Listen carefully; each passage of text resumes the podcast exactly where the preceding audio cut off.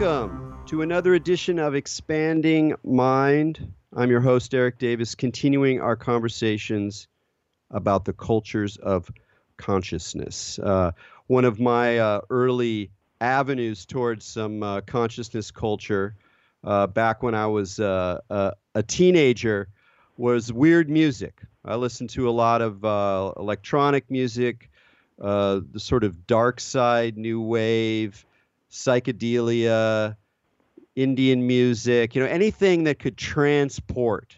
You know, that was sort of the goal. It's like music that took you somewhere else. And so whether that was like a ferocious punk rock tune or a Yes album uh, or some spooky post Brian Eno kind of ambient oddity from Europe. Uh, I loved it. And one of the records that I managed to get my hands on back in the uh, in the 80s was a record by Trans-Millenia Consort called Plot Zero. And it was not a uh, from a major record label, so it had a slightly like homegrown vibe, and it was from California where I was living, and uh, it featured uh, interesting song titles like mushroom trip and freebasing. But these were just sort of uh, the icing on the cake, and the cake was some powerfully uh, transporting music, electronic music, space music, head music. And it was really some of the first classic kind of electronic space music that I had heard uh, from uh, uh, from that era. And somewhere along the way, uh, I lost the record. I, I, moved from New York. I went to New York, and records got shuffled around, and there was a box that got lost in a move, and it was probably in that. Um, and I looked for it since then, and I couldn't find it. And then I was started to buy records on Discogs, and it was like $150, and I was like, "Oh my God, this record's blowing up!" And it turned out that you know, people were really falling in love with this obscure act, Trans-Millenia Consort. I didn't know anything about him except that there was uh, a woman named Pauline Anna Strom associated with it. And so I thought this is just one of those things that I'll never know anything about again. I might never hear again except for the tracks I can hear on YouTube. And the whole record wasn't even on YouTube. And then, to my great delight, I heard that there was going to be a reissue of this uh, marvelous music, not the not the entirety of that particular record, but a collection uh, of Pauline's music uh, that has recently uh, come out on um, our, uh, our RVNG International Recordings, a uh, Brooklyn label run by Matt Werth, a great label, lots of perfect for the kind of music nerd that I am. and so Trans-Millenia Music has just dropped this month. And uh, I, even though I've been very busy lately uh, finishing my book, I knew I wanted to write about it. So I wrote to The Wire and I was, oh my God, let's do this piece. Uh, and so I got to interview uh, Pauline. And part of what interested me was this music and the fact that I had loved it so much when I was young and wanted to find out what was going on around the music.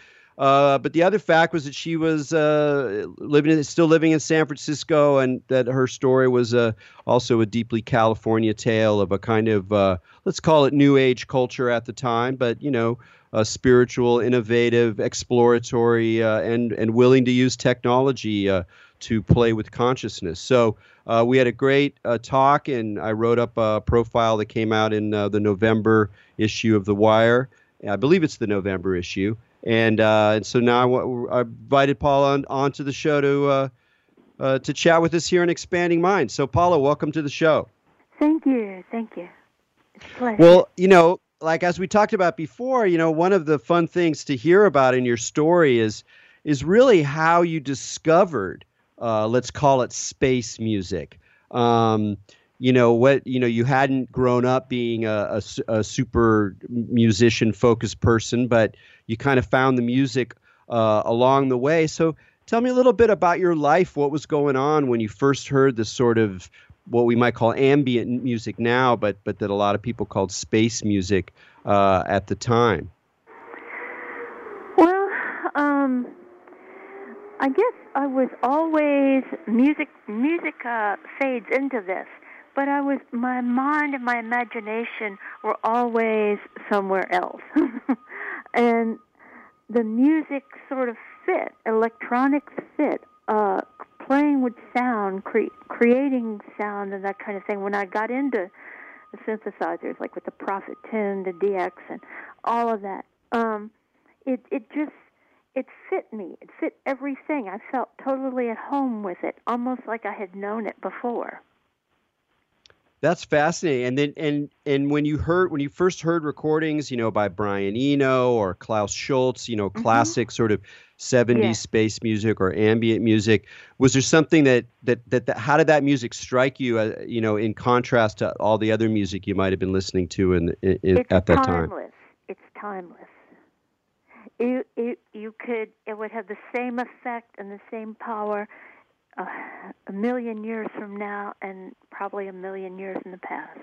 It's timeless. It's universal. It's, yeah. Well, that's one of the things listening to Trans-Millenia music, the the new uh, collection, which you know draws from uh, your ear- early LPs and then these very very obscure cassettes, which I didn't even know about, which are impossible to find. So there's quite a range of music from the whole period of time when you were making Yeah. music in the 80s. And one thing that's interesting is that when you listen to it, you can tell from certain timbres that it's the the music was made you know at a certain period of time when technology had gotten to a certain level you know there's certain sounds that you're like okay Mhm. that's kind of a 80s thing but that is swallowed up by again like the, the sense of uh, of transport of, of other realms of, of other dimensions and other feelings and strange memories. And it's a it's a very evocative music. And so your own experience of the music uh, uh, as being evocative is very much part of the music you put out. What was that about like when you were making tracks? Describe the kind of imaginative side of it not just the making of, of not just playing instruments but you were really exploring your own imagination and your own sense of of, of making music that could transport Okay. Well, I believe now I have my own theories of a lot of philosophy and things, but I believe in reincarnation, but I believe in, in a different way. I believe it's the transport of knowledge that we carry in with us in our soul and our mind, lifetime after lifetime. We carry in the knowledge of experience, or we carry in, you know, past, present, and future are all one and whether we're pulling in that knowledge from past universes or past lifetimes or future realms and situations, we're pulling in, accessing that knowledge through however, whatever uh, degree and whatever element it comes through. That's where it connects. That's where the when you when you create and I'm I know you're not talking about the creation of the synthesizer sounds itself, but when you're pulling that in and you're transcribing it into translating it rather into say a piece of music like um some of the ones uh, on the on the compilation I don't think this piece is on or the um, water on ancient keys I could visualize the harbor of Alexandria uh, centuries ago, probably in the time of Alexander the Great, that kind of thing, uh, the Ptolemaic dynasties, and you, I could picture the water, and the when I played the keyboard and created the sound of water, I could feel the sound, the texture of the sound of water in my fingers. I know it sounds weird, but I can do that. So, um, in in incorporating different sounds and different elements, you're bringing in that knowledge, bringing in that knowledge of the drops of water hitting hitting the stone, hitting chips. However, does that make sense? Oh, very much. I mean, that's it. It it's uh, it sounds like an incredibly rich process. And when we talked before, you also described these sort of uh, very strong images and visual exper- experiences associated with things like seeing the sort of uh, the areas, or seeing the quay, or seeing the water, Yeah. seeing the tenement. The tenement. Oh yeah. Um, and You're of course, you know that about, um, raises this very interesting question because uh, you're you know you've been blind from birth Yeah. and part of this music and your own imagination is bound up with your very with a, a, a very unique way of being in the world. Um, and i would just love to hear what it is like to be working with the imagination with getting this the sense of other places other times other information that that then informs your music. Um, what's what's that like for you what's that like where does that how did you learn or discover that imaginative realm which for people with sight we associate with images with visual images but I for you it's it has a different character I didn't exactly learn it or anything. It just happened. Um, I guess it's just a natural, innate ability that some people are born with. Um, that's the only way I can describe it. But it's like each, I guess the way I put it is I translate visual into audio. Translating a whole scene or a whole scenario or a whole emotional situation. There's a piece, and I know it's not on any record.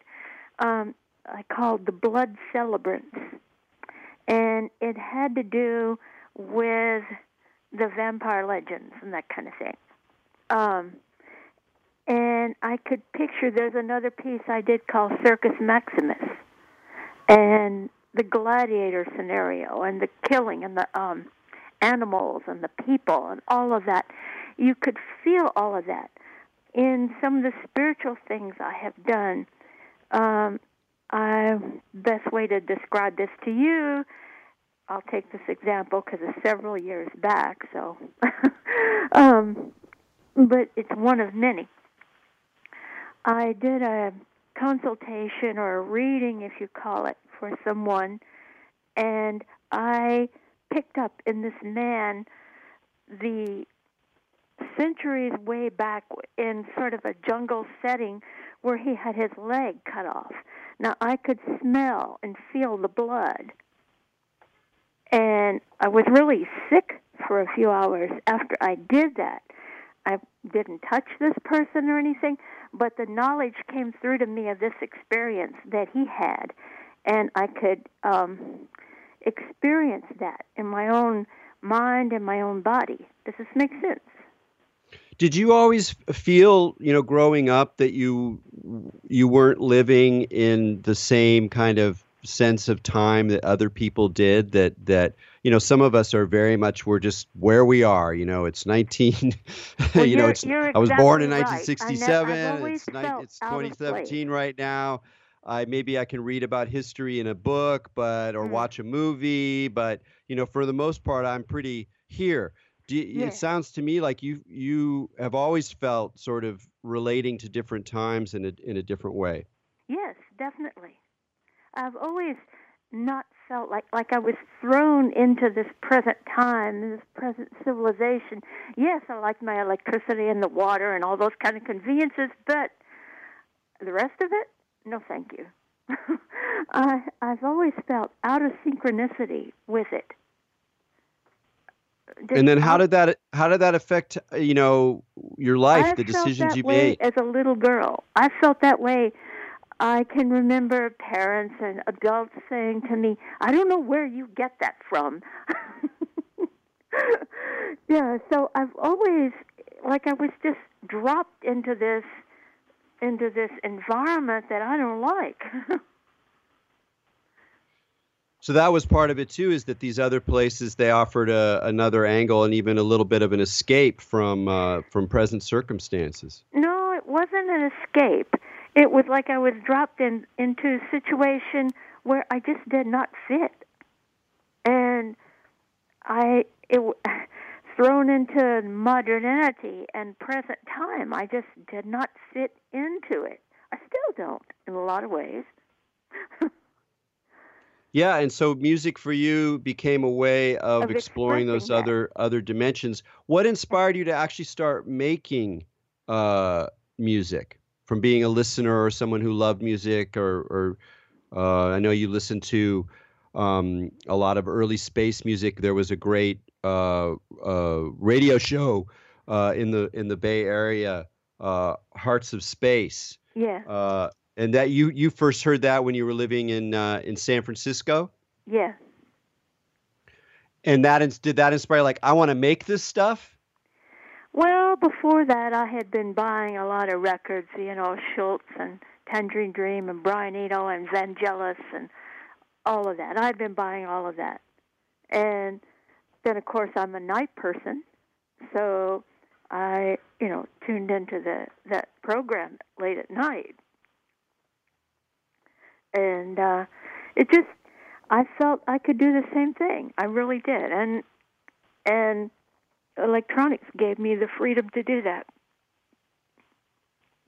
So, what were the were there challenges being uh, being blind in terms of how did you interact with the technology since the technology is clearly designed for people who can see where the meters are which button is which blah blah blah you had to learn these things in a different way than they were designed was that easy was it an interesting challenge did you did you did you find that it led you to use the technology maybe in different ways than Probably than people expected in different ways, but I learned as I go.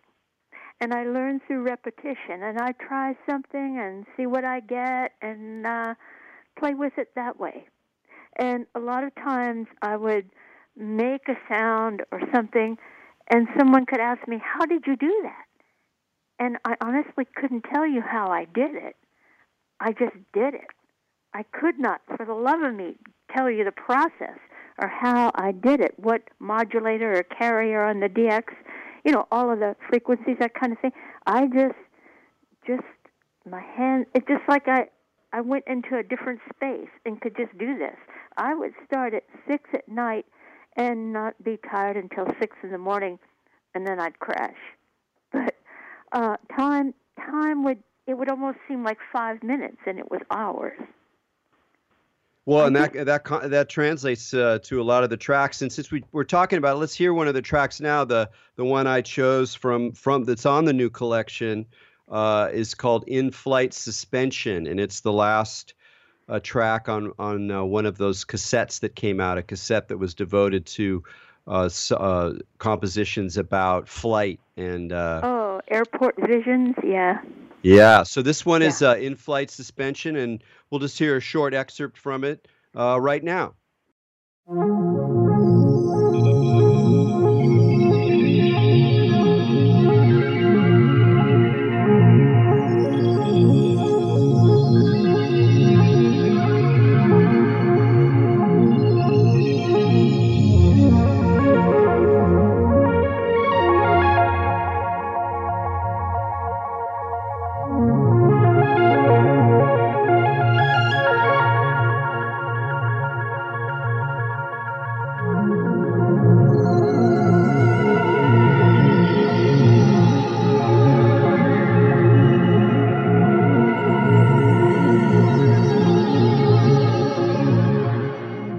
Right, that's pretty cool. So, what were you? What could, do you remember anything that was going on when you uh, composed uh, this particular track, or, or or other tracks that are on that uh, on that cassette, Mach 304?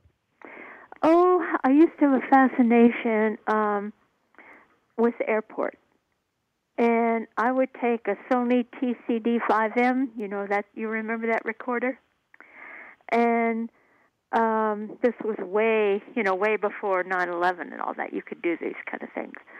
And anyway, um, my husband and I went and dropped a friend off at the airport, and I would I like to walk around the airport and just record sounds and people and and that type of thing.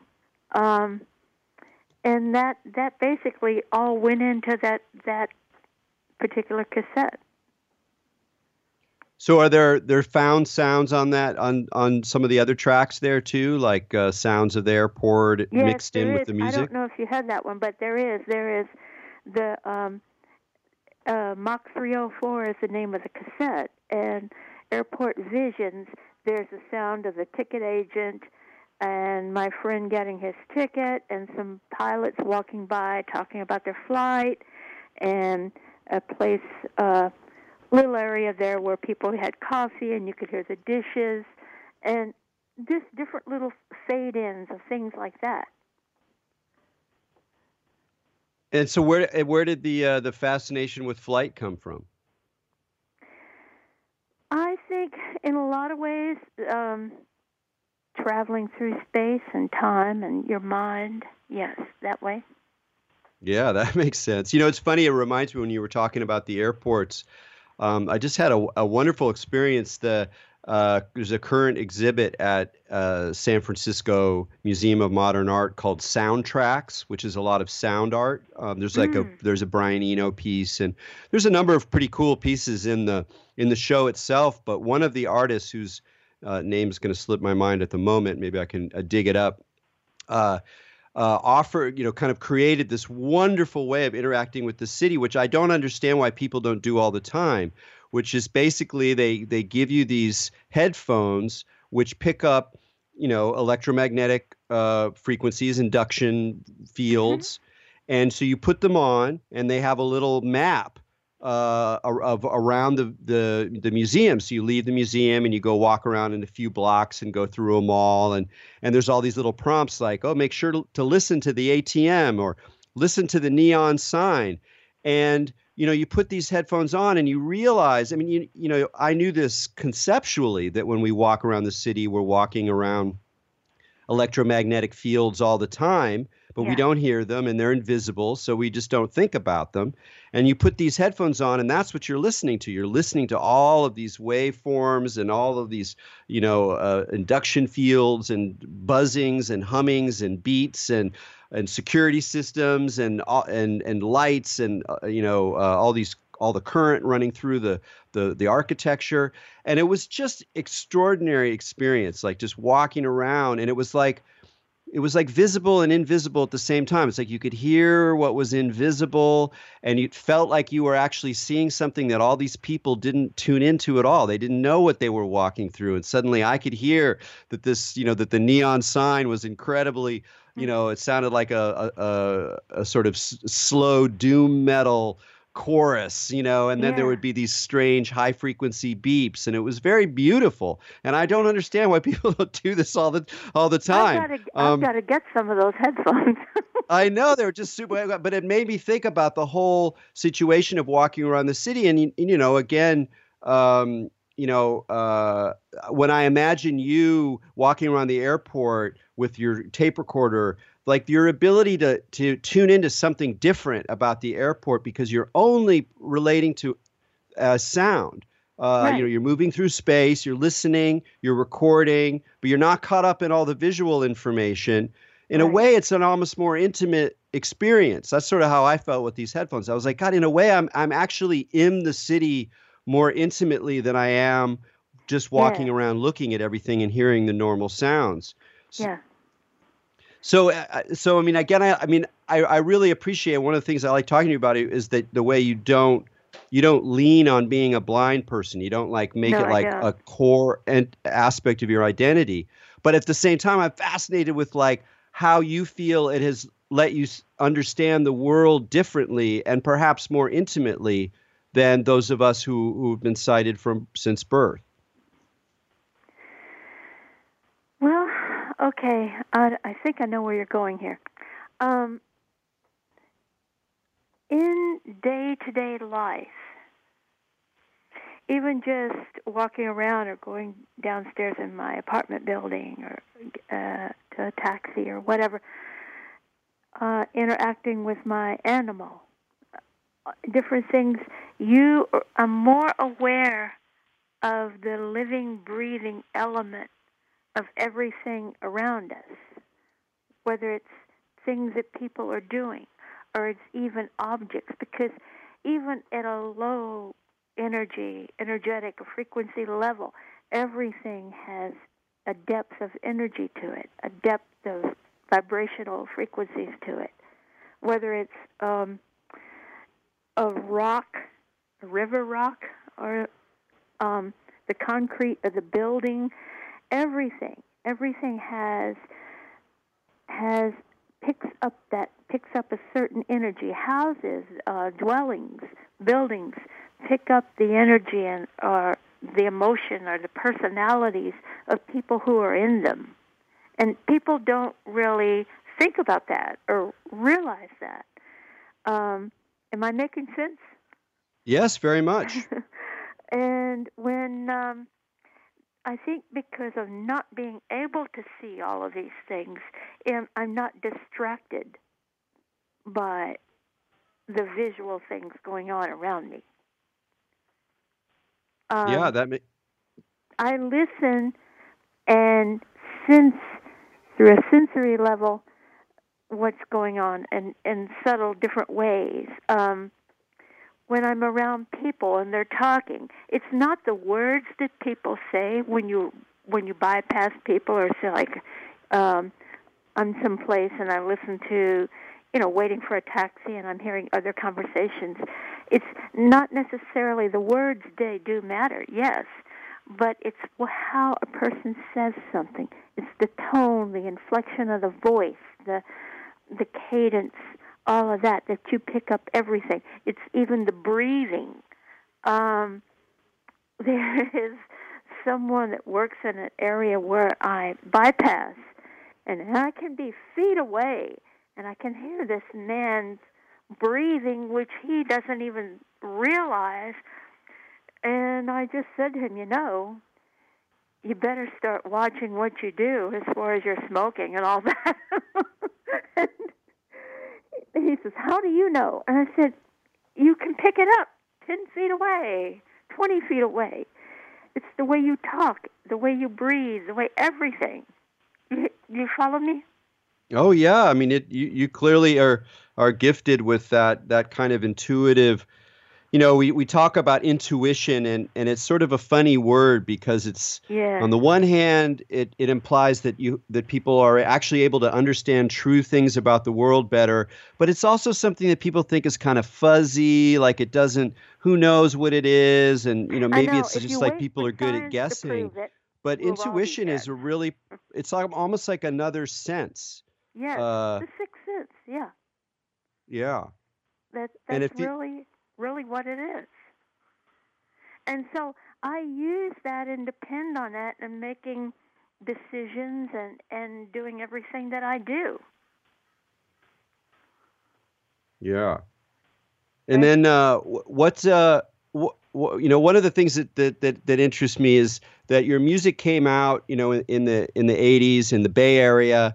You know, you were listening to Hearts of Space uh, and also this, these records. But you know that was a very much of a Bay Area uh, starts in the Bay Area. We've had Stephen Hill um, on the show, and so there's this whole kind of local culture of let's say new age music back in the golden days. You know, so people have bad associations with that term, but there's some wonderful music uh, yeah. that was and occasionally is still made under the the sort of umbrella of, of the new age, which some people put your music into which yes. is fair enough, but not quite accurate. Yeah. Uh, and so I wanted to ask you about how you felt you related to or were different from a lot of the things that were going on in the area at, at the same time, because you were dealing with people who were running new age labels and recording labs. And so you were, you know, a little bit a part of that world. Um, and so I just love to hear you because you were also, you know, always been very spiritually sensitive as well how you sort of felt about that world at the time and how you related to it. Uh, okay. Um, I sort of danced around things, never really became a in-depth participant in things, but sort of just kept my aloofness and just danced around things and kept my own. Yeah, I'm very opinionated in a lot of ways, but um, just sort of stayed, kept everything at arm's length. I mean, yes, I did the music, and yes, I was sort of danced around part of these things like you're you're describing, but at the same time, I'm a woman that would. um I had loved to cook at the time. Um, I made bread. I did a lot of Julia Child recipes. Um, all kind of things that a normal housewife um, would do. I was into all of that type of thing. Um, yeah, so there was a part of me. I never really bought into one specific thing, and I think I mentioned this to you uh, before. Um, re- whether it's healing or counseling or any of the things that I do, I sort of take from everything I experience and every bit of knowledge I pull in and create my own system and everything in my own way. And so I'm basically probably a heretic to all of it. which I can tell you enjoy. Yes, I do. when you get to a point in life where you don't worry about what people think, uh, there's a friend of mine that's a security person. He says, That's what I like about you. You don't give a damn. You say what you think. No, it's very true. And were you always like that, or did you go through a, like? Was there some you know come to Jesus moment when you were young where you realized, hey, if I don't if I don't give a shit, it, everything's freer? or were you always like that? I was always like that. That's where I feel when we talked earlier about like Phil, I'm, I'm out of synchronicity. I was dropped into this present civilization or time frame or planet or whatever you want, um, and be out of balance with it. I've always been that way. And I got that over and over from my very first memories of, I don't know where you get this from. None of us are like you. I mean, I've always been, I think I was born like that. Yeah well, I was a premature baby and spent a few months in the incubator. God knows what that did. So I'm curious when you were when you were younger, um, did you pity or did you have self pity because you were blind, or did you always go, ah, this is just the way I am. I'm living my life anyway. I don't care. No, no self pity. More or less, it was a fucking nuisance. Yeah, that's the way I look at it. and well, this that... thing, this thing about blind people, you know, the independence in a lot of the community is being able to take public transportation and go where you got to do this and that and use an ATM. That's not independence to me. Independence to me is handling my own personal life, my money, everything else. As far as the transportation, all that, hell, if I I'd be driving a car. You don't gonna catch me walking.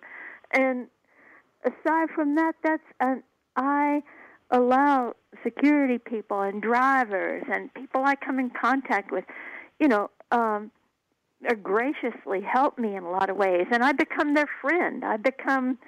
This is something that I think is breaking down in our world.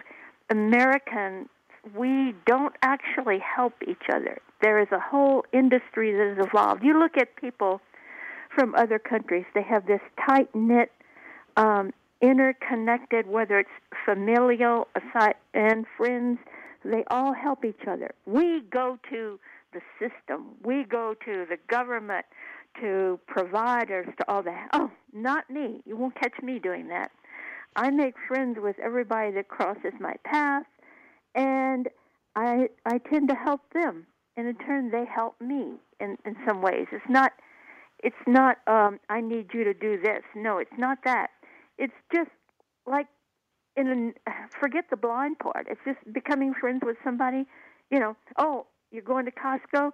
I'll give you, you know, you can if you want to go to Costco, you can go on my card, whatever. You know, that I mean, I do things to blend and to make friends with people so that they don't feel that they are doing something for me because I'm blind and I don't feel. Do you see where I'm going? Totally. No, it's it's. I mean, one of the wonderful things about talking to you, and and you know, probably why I wanted to bring on the show is just you've really made me rethink rethink my own. I don't call them prejudices, but my own sort of generic ways of thinking about how people move through the world and that your your quality of independence it's not just about oh isn't that great you're you're listen to how independent you are as a blind person but it's it's more that like you remind me of of different ways of being with people you know like that, that there's different ways of like you're saying like you form a relationship you form yeah. a friendship and that part of the way it is for you to be friends is that yeah they might drive you somewhere or you might lend them something or tell them something they didn't know or whatever.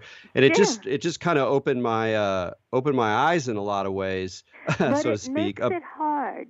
It the hard part about it is the stereotype of people out there. Of disabled people you know.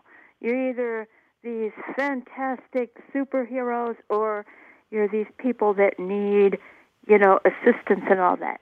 There's the two extremes, and to me, not to fit either one of them, it makes it difficult for people like me because you don't know how many times if I'm somewhere like down at 450 Sutter or something like that in an elevator and someone will ask me, "Honey, are you on SSI?" I felt like taking, "Honey, take it and shove it." You know, I mean, they automatically assume that this poor you attitude. Yeah. No, I, I, I mean, uh, one thing that really struck me in your is is the way that you were you were never interested in in Braille. No. You were like, who needs it? yeah, and they push that still, and, and you don't need it in this day and age anyway. But when granted, yes, I had husbands that could see and drive cars. You know, I mean, so you know, I've always gone out of my way to handle things the way I see, you know, I see fit that they should be handled. But then I always have that battle of being accepted. And not, it's like you walk down the street and you're going to think everybody out there in the Tenderloin is a dealer just because of the way they dress or the where they are in location. No, you can't do that.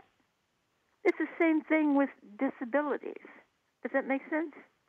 It's amazing to me. I think about that all the time, both watching my own mind, because for better and for worse, I have I'm very self-aware, so I'm very aware of all the things that I'm doing all the time, which sometimes makes me kind of neurotic, but also yeah. makes me sensitive to a lot of things. Is just how how easy it is to put people into categories, and oh, it's always yes. interesting. I wonder if you feel this too, as someone who's very intuitive. Is I often feel a kind of there's a not a struggle, but there's a tension between my intuition, which is maybe a very strong message about this particular person, but at the same time I'm like, "Oh wait, am I just am I just running a stereotype here?"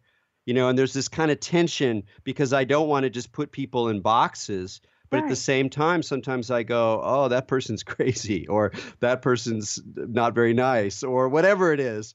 Mm-hmm. Uh, and so there's always this kind of uh, this this but kind of tension. The powers that be have created this too. If you look at it in the broader picture, the government, organizations, it's all an industry, and it's fostered this kind of thing.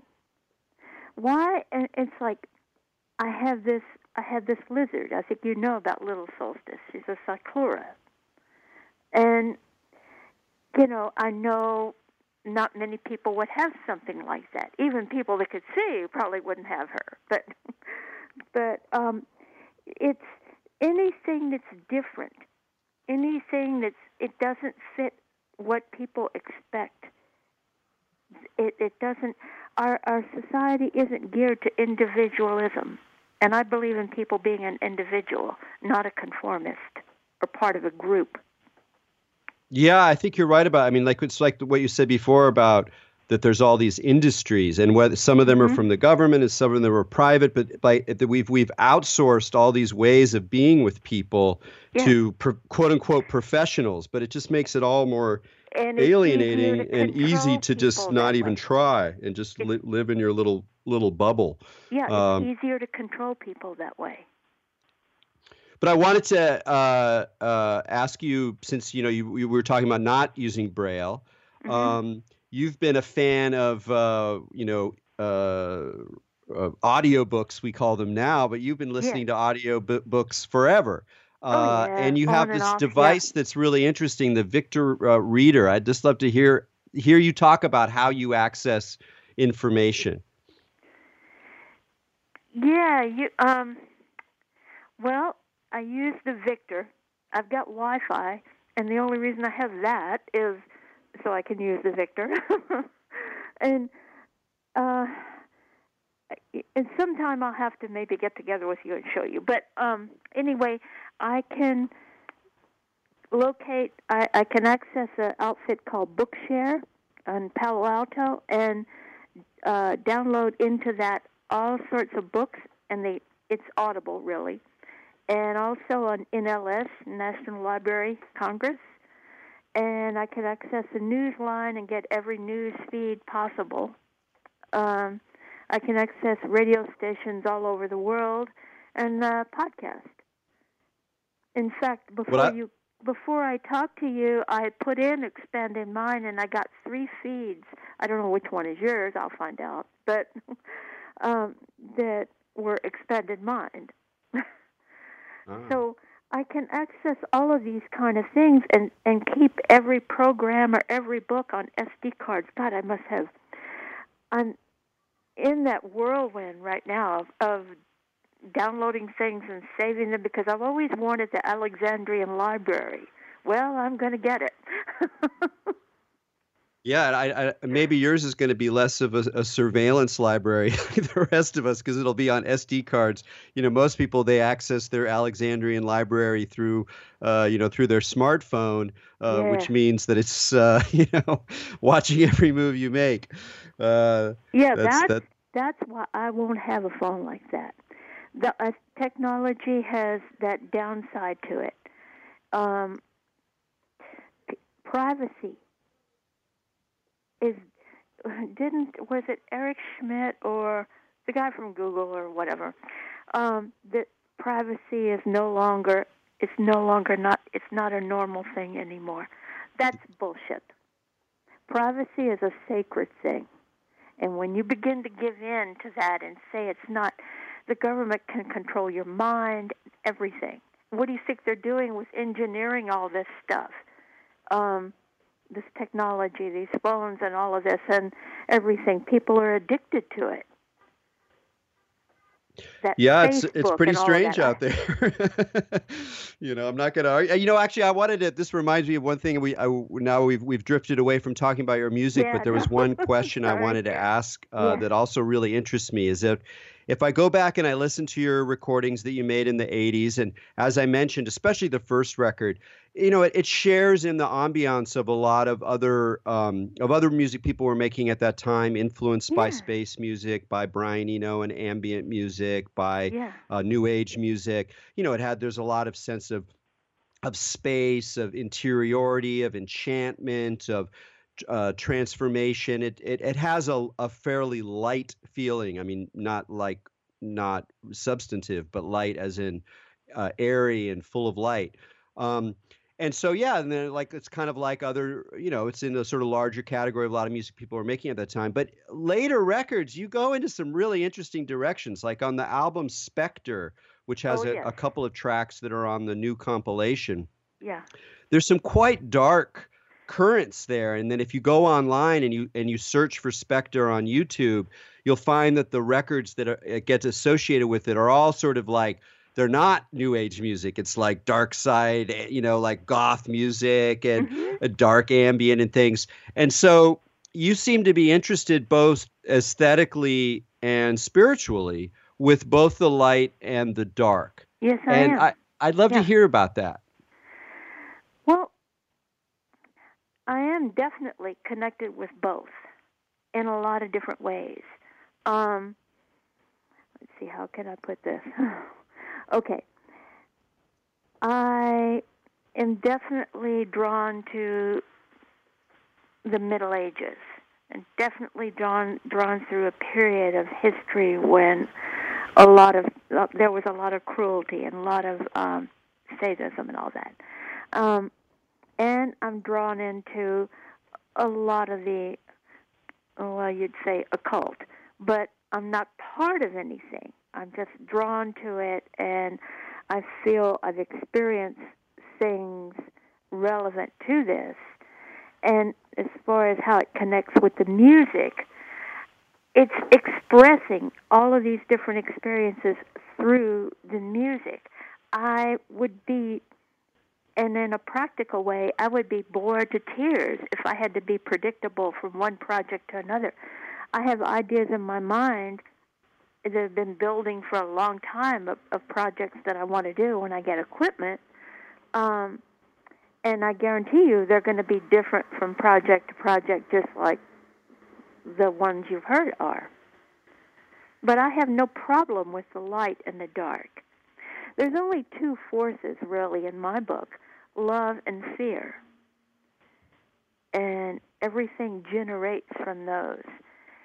And fear can be a powerfully negative, uh, controlling factor if you let it. And as long as you don't let that overcome you, um, you're fine. Yeah, that, that's an interesting one. I, I've thinking I, I've been thinking a lot lately about working with fear because uh, our world is is very frightening now. It's maybe it's always been frightening, but it's frightening in very particular ways, uh, and it's very easy. You know, if you're like reading the news or going down various rabbit holes online or talking to people about what's going on in their lives, there's a lot of fear out there. And of course, yeah. some people are using it. So on the one hand, fear is being used as a control method. Oh, definitely. Fear is yeah. but at the same time there's scary things. So how do you know like how do you work with fear so that you're not just pretending everything is is all love and light, which it's not. Um, but not getting caught up in the in the traps associated with becoming a fearful person and and being controlled by other people's fear propaganda. Okay, can I kind to illustrate an example or something here? That's the way I tend to uh, talk and work. Is that I'd okay? love it. Okay. All right. Now, hypothetically, you have this thing about, oh, there would never be any war. Oh, come on. Um, okay. So, somebody's sitting here and they're saying, well, you know, I said, what would you do? And they would say, well, I'd try to talk to them or whatever. No you're going to pick up the next weapon you can get your hands on and blow them away before they do you. Come on. That's it's fantasy to think that and you you can talk people out of something or you can no, it's self-preservation and survival. And you can't if you get rid of armies and you get rid of all of that and um another force or a darker force or uh, um, whatever you want to call it, decides to come in and, and take over your situation or your country or your uh, element, what are you going to do? Sit there and talk to them and plead with them? Not no. That you're going to want those soldiers back to protect you. That's what you're going to want. Let's get real. That I mean that's it's it's not a question of fear in the sense of yeah you're afraid of something. Like like if she if this animal of mine were to bite me um and i've had my share of bad bites. I've had different reptiles over the years. Um they can't talk. They can't you know but i've had a bite. I can take care of it. The first thing i do whenever i've been bit in years gone by is to pick up the animal and hold it. Why? Because i won't let that fear master me does this make sense? Am I making sense? And, and or is there a question you have about this?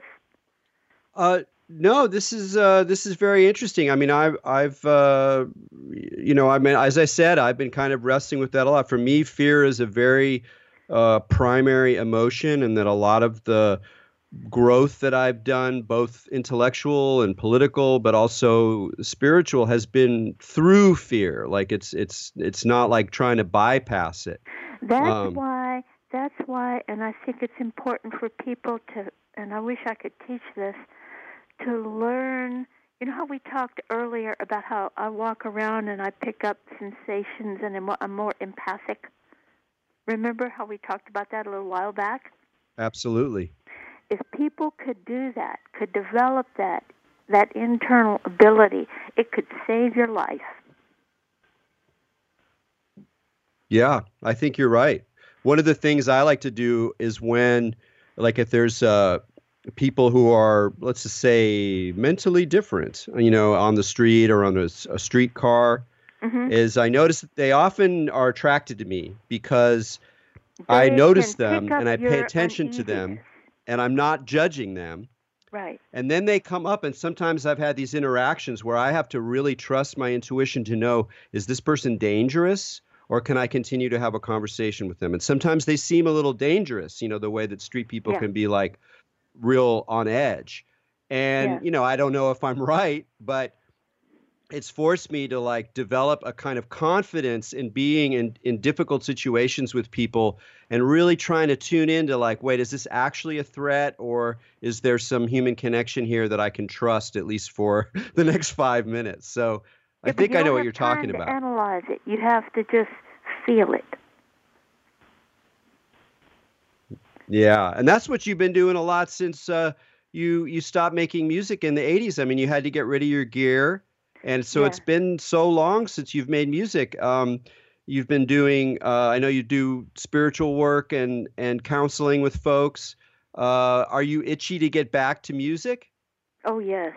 If I had the money, I'd go to Guitar Center right now. Well, we're, well, we're, we're, we'll try to we're trying to work something out over here. We're trying to get a benefit together, get you some cash so you can make some more music, because that's uh, I think we would all uh, all appreciate that. And I tend to I tend to work alone. I've never really worked with anybody. Um, I like I like I like working alone. You know, all of those all of those uh, cassettes and everything else. I created all that in a 3D effect, like I told you. Um, you know, the the composition as I, I create it as I go. I make the whole system work for me. At that time, I made the synthesizers, the 24 track board, the QX1s, and uh, I have a rack of effects that had a super prime time and all sorts of units. And I made all of that work for me as one instrument. Every piece of equipment made the one instrument. And a friend of mine told me, he says, Paula, you can go now and you can buy one workstation, not a computer, a workstation, Yamaha or Korg, and everything that you had is in that little box, and you can it'll do all of that stuff. 'Cause I Very make- exciting. I make the effects and everything. I don't look at it as a polish. I look at it as part of the composition. Hey, that's very interesting. Can you say, say more? How how effects are not just polish, but actually part of the composition? they create you can create a space for the sound i i love to make uh different sounds like come when you ha- and i work with headphones all the time so um like the sound would be coming up from the floor uh instead of directly at you or having a glass of water pour from one side of the room to the other or creating giving everything a depth like you were in in a not just a reverb or anything, but deeper than that, in a canyon or having things, uh, a lot of movement, a lot of sculpture to the sound, time intervals, all that kind of thing. Yeah, sounds that- like you're still you're still thinking like like you're making am. music. It's kind of amazing that it's And that's Uh, it's- that's that's where I want the piece of equipment I get. I want to. I'm going to have to talk. I need a good technician that I can talk to. yeah. and understand what I want because I don't want to be sold something that I would be, you know, dissatisfied with later. I'm not really a performer. I'm a composer, and that's and a, a and a sound. I guess a sound effects and a sound engineer in a lot of ways. But I'm self-taught, and that's. I want to be able to do all these things. I don't want just something where you play the keyboard. That's not enough what I want is the piece of equipment to do all of these things that I'm describing to you, and to manipulate all of that. Oh yeah, that's. I have something called a TX816, which Yamaha only made a few of them. I have it sitting here. It's. Um, it was connection with the DX7. They only made a limited amount of them, and it's like eight little DX7s in a box. And I created a lot of sounds in there. Um, oh, it, it's it's amazing. That kind of stuff. I can't tell you how fascinated I have always been with it. It's like coming home. It's why I kind of believe that I had to have had some connection or some ability with this in a previous time, previous lifetime or something. I had to have something to do with because this kind of stuff has oh, has always drawn me. I'm curious when you, we got one time for one more question. When Yeah. you think about making music in the future, do you already have a sense of what you want to make, or is it more like you want to have the tools show you uh, the, oh, the, the new music? sense. And I'll, I'll, I'll make, I'll be mistress of them, and I'll make them do what I want. But I, I already have a sense of a lot of things I want to create. Wonderful. Well, we're going to have to end it there. Uh, Paula, thanks so much for joining us on Expanding Mind. Oh, thank you. It's been a pleasure, and I'll talk to you soon. Great. So uh, this is Pauline Anna Strom, and Please check out her uh, new compilation, Trans-Millenia Music. It's uh, uh, it's a it's a wonderful uh, multi-headed journey. Uh, so check it out. And until next week, keep your minds open.